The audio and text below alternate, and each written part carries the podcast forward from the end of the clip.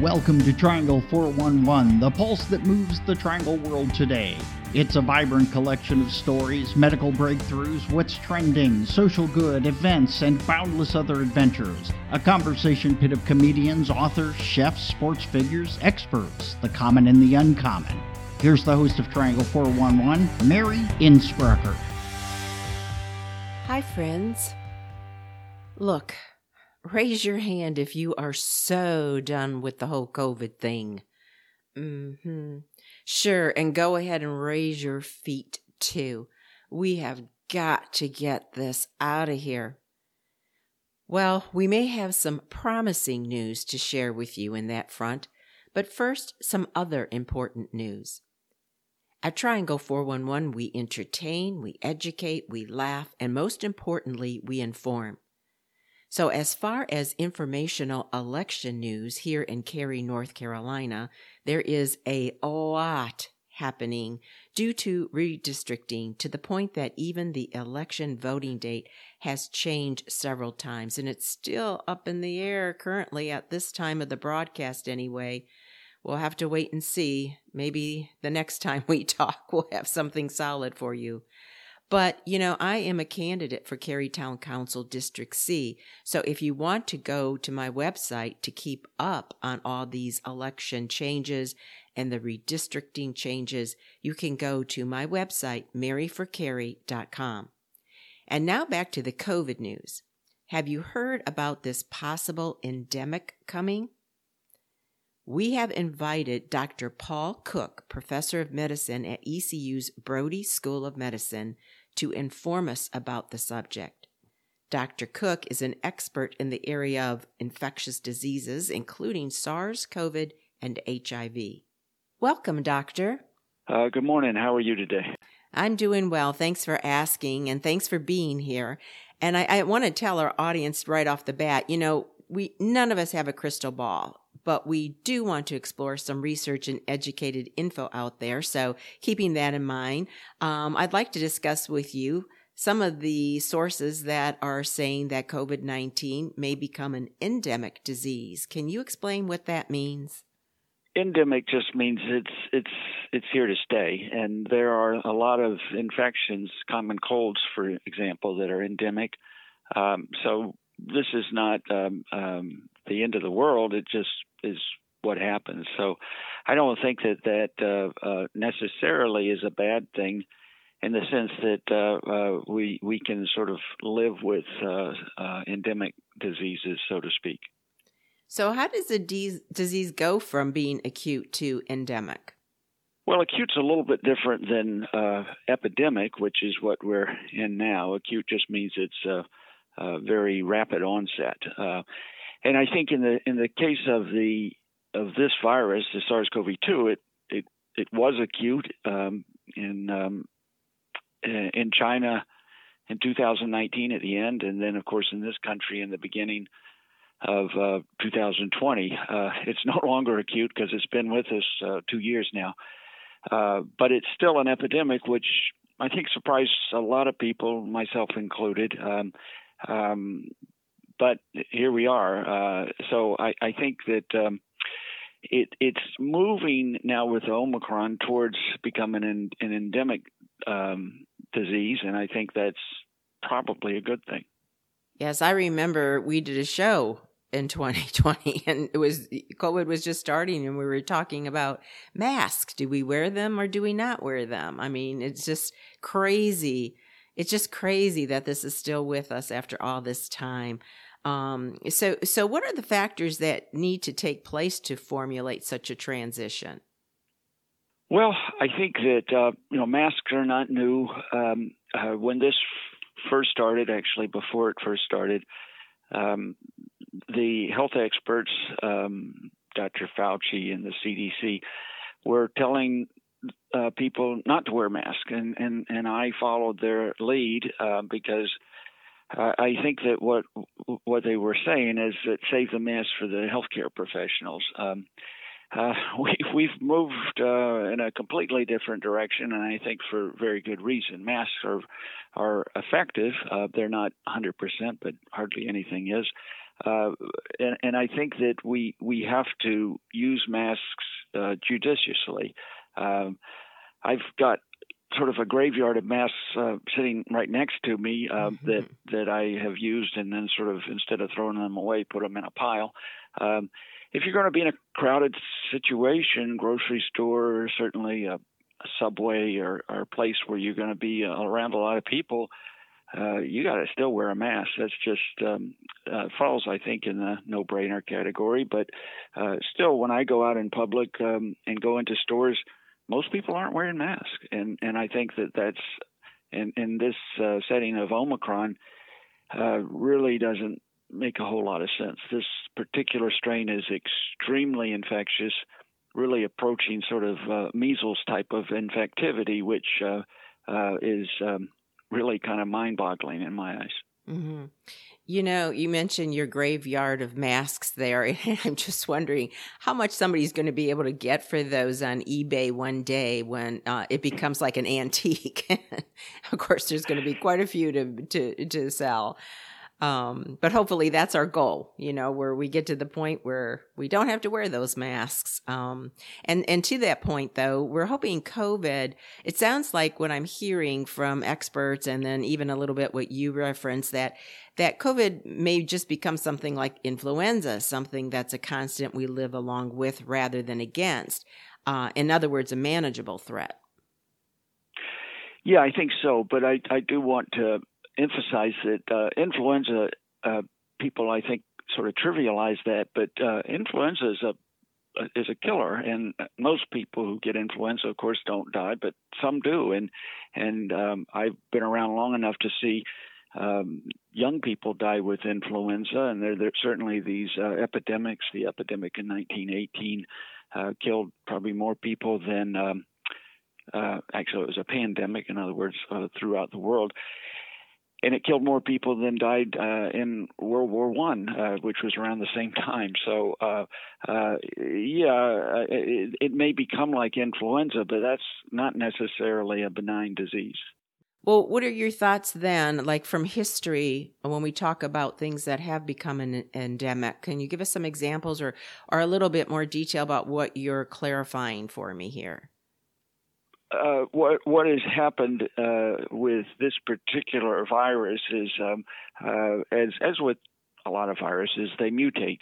This one um, doesn't mutate any more rapidly than uh, some other viruses, for example, HIV, but it does mutate. And when you have so much in the world around, uh, mutations happen um, more more than than you would like to think when you get mutations, these can be either um, beneficial to the virus or sort of beneficial to the host. And the host, of course, is human beings here. Um, I think in the case of Omicron, the mutations that have occurred uh, have been beneficial to both. And let me clarify. Um, the, the virus needs a host. If the virus kills the host, it doesn't have a host and it dies itself. Uh, in the case of Omicron, uh, unlike Delta, this virus doesn't appear to replicate or to uh, uh, produce more viruses in the lungs. Delta does that quite readily, and it destroys lung tissue, and, and that's why people have died and been on ventilators uh, as they have. With Omicron, uh, this this replicates very rapidly. In fact, more rapidly than Delta in the upper respiratory tract. So in the uh, the the throat and the nose, uh, but it doesn't do so well in the in the lungs. Uh, that that's probably okay for the virus because the virus uh, then is able to survive because the host survives.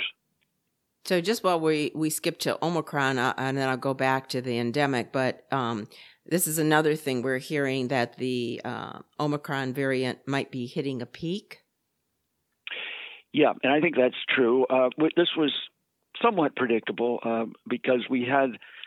I mean, I think that uh, uh, in this day and age, unlike two centuries ago, we can see what happens and see it almost in real time in, in other places. In, in, in this case, it was South Africa. Uh, South Africa, of course, uh, experienced the first um, uh, wave of uh, of Omicron, and it was uh, it was unbelievably um, uh, tr- acute, and then it just sort of disappeared, and it was very rapid, and so what was predicted is what is predicted is the same uh, would happen elsewhere, and I think that we're we're probably have already hit the peak with Omicron in this country. If you look at the number of cases in New York City, for example, um, they seem to have peaked, and I think we're likely to see the peak uh, elsewhere in this country. Mm-hmm. Good, that's good news.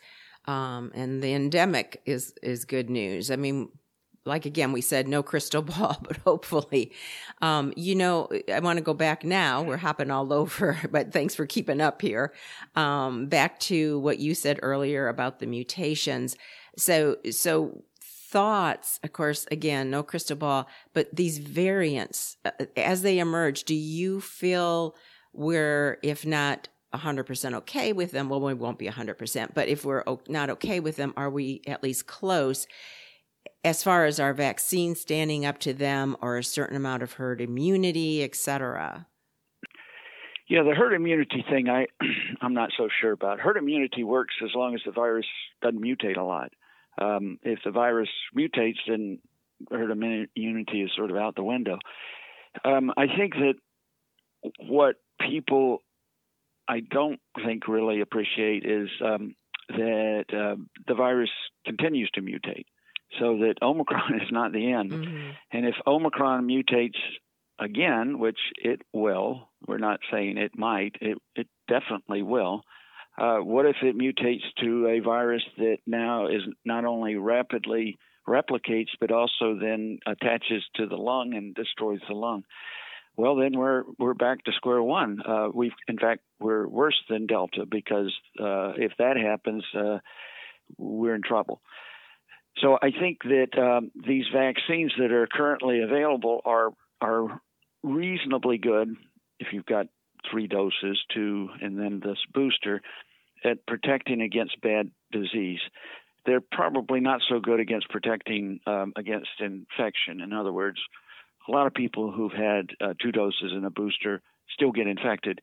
But for the most part, if they're otherwise healthy, they have very mild disease, and and, and I've certainly seen it in in my um, uh, in, in my colleagues uh, who a lot of whom have got who've had uh, COVID, and they've described it as sort of a, a mild cold. Um, so I, I, I think that um, Omicron, as I mentioned earlier, is probably good in the sense that it's not as serious as Delta, but it doesn't mean that this uh, problem is over. In fact, the concern is it it might start over again. So it sounds like uh, bare minimum we'll be getting some kind of either vaccine or booster shot every year or so. Well, um, yeah, that's that's a that's a lot of speculation on that one. But uh, if you ask me uh, to bet on that, I'd say that's a pretty safe bet. Um, so, in your opinion, what kind of timeline are we looking at for COVID 19 to become an endemic? Well, I, I think that uh, we're, we're sort of moving in that direction now, but I would say uh, probably sometime later this year. But, you know, um, again, if we if we have another if if we have another bad mutations in the virus, um, then I don't know. We we mm might be mm-hmm. back uh, where we were before. Mm-hmm, mm-hmm. If we were lucky enough for it to happen, what would that sure. look like? What would a endemic COVID look like? Well, I think that uh, uh, we we really have to learn some lessons from this. Um, when so I'm, in case you don't know, I'm not um, I'm not young. Um, I'm not about to die, but I've seen a lot of things happen over the years. One of which was um, uh, budget cuts, particularly in the public health sector. Uh, these are both at the state level and at the federal level, and and what um, the organization that I'm a part of, the Infectious Disease Society of America, has been saying for more than two decades is uh, we've got to be prepared for uh, an epidemic and what we were saying at that time was uh, an epidemic of influenza because we, you know, we look back to historically and see that uh, uh, epidemics of influenza are, are extremely deadly if they have uh, one of these mutations or sort of what they call antigenic uh, shifts and, the population is not immune, and then a lot of them die. Well, um, uh, I think that's what we've got to be on the lookout with uh, with Omicron, and I think that uh, uh, we can't let our guard down. I I think that if we go out in public, we're probably going to have to continue to wear masks to some extent if we're in a crowded area. But I I don't think that that means we have to wear masks necessarily in the um, uh, in the office if there's not a lot of people, or in a classroom uh, uh, where you have a teacher and, and, and students. Uh, it it really has to be on a sort of case by case basis, and and I think that what the public has to understand is that. Um, the recommendations may change and they may actually change uh, quickly. If I can give an example, um, last summer the CDC said, well, if you're vaccinated, you don't need to wear a mask. Well, when that came out, I was a little bit skeptical um, myself. In fact, more than a little bit skeptical, and I thought it was a little um, presumptuous, and uh, uh, and and and I was right. And I'm not clairvoyant, but uh, uh, we what happened is you got a different virus mutation, and and and here we are. So I think that things are going to change, and people are going to have to be um, wary about these potentials for change, mutations, and uh, um, I think life as we knew it uh, three years ago is probably not going to be exactly the same. Uh, you mentioned an organization. Can you? What was that organization you belong to? Uh, it's called uh, Infectious Diseases Society of America, or IDSA. Uh, you can Google it. It's it's been around for a while. Um, it's it's basically the uh, the organization of infectious diseases um, clinicians. So, you know, the cardiologists had their uh, their organization, internists have theirs. I'm, a member of that as well. But it's it's basically then the uh, national organization for infectious disease clinicians. Is that considered a nonprofit? Well, I I think it's nonprofit. I mean, it's uh, there there are dues that are paid, but um, I don't think it's an organization that uh, necessarily uh, is a profit organization. It's um, uh, it would be similar to um, you know a cardiology organization or an internist organization. Mm-hmm. I I'd be surprised if it's if it's a for profit organization. Well, I just bring it up because if it if there's a chance for people to donate uh, towards you know and and all these causes that may make life better in life, especially with the healthcare system. I would encourage them to at least go check out the website and see what's there for either information or getting involved or possibly a donation. Then, if it is uh, such the, such the case, but we are about to go and talk about a well-known nonprofit organization. So I'm going to let you go before I get into that, and thank you so much once again for being with us. Well, I enjoyed it, and you have a good day. So, as far as the Red Cross, they have a fundraising event coming up. Um, so, you know, as this pandemic continues, emergencies don't stop, and neither does the Red Cross.